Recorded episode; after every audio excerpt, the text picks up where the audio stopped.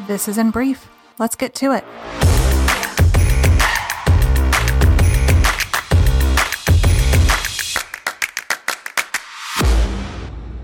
Hello, and welcome back to the In Brief podcast, where we take one subject every week, talk about it for about five minutes, and hopefully give you a new perspective going into a new week.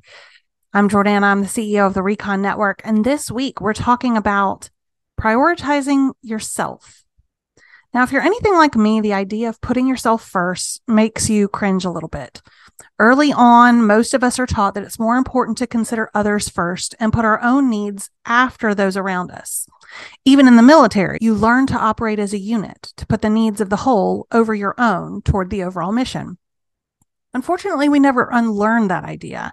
And it ends up coming back to bite us in the butt because we will do literally anything before taking care of our own needs. We'll run errands for someone else, lend a shoulder to cry on, take on extra to lighten the load at work, all while ignoring the basic things that we need ourselves. Why? Well, there are a few reasons. Sometimes we feel like we don't have time to do the things that we need to do for ourselves, like exercise or time to meditate or reflect. We may feel like taking time for ourselves and just for ourselves is selfish, and so we end up feeling guilty. Or we may be facing other challenges and don't realize the importance of also making time to take care of ourselves.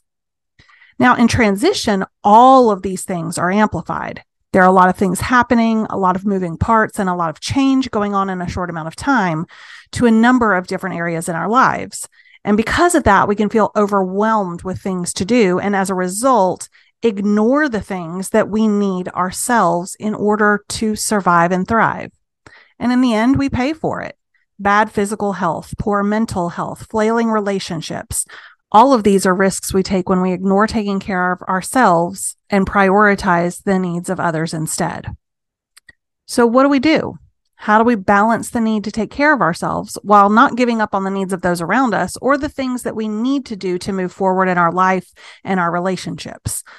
Fortunately, there's a few things that can help us achieve a better balance in this area without tipping the scales too far in one direction or the other. First of all, identify your own personal needs.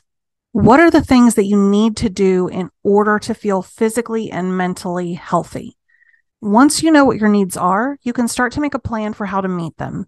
If that's a focus on your physical health, you might make a new exercise plan that works around other obligations or a new schedule. If you're concerned about mental health, you might be able to set aside some time where you can reflect, read, or just jot down your thoughts. Whatever it is, it's always easier to address if you know what it is. Second, learn to say no. Not everything is mission critical, even if it feels like it is.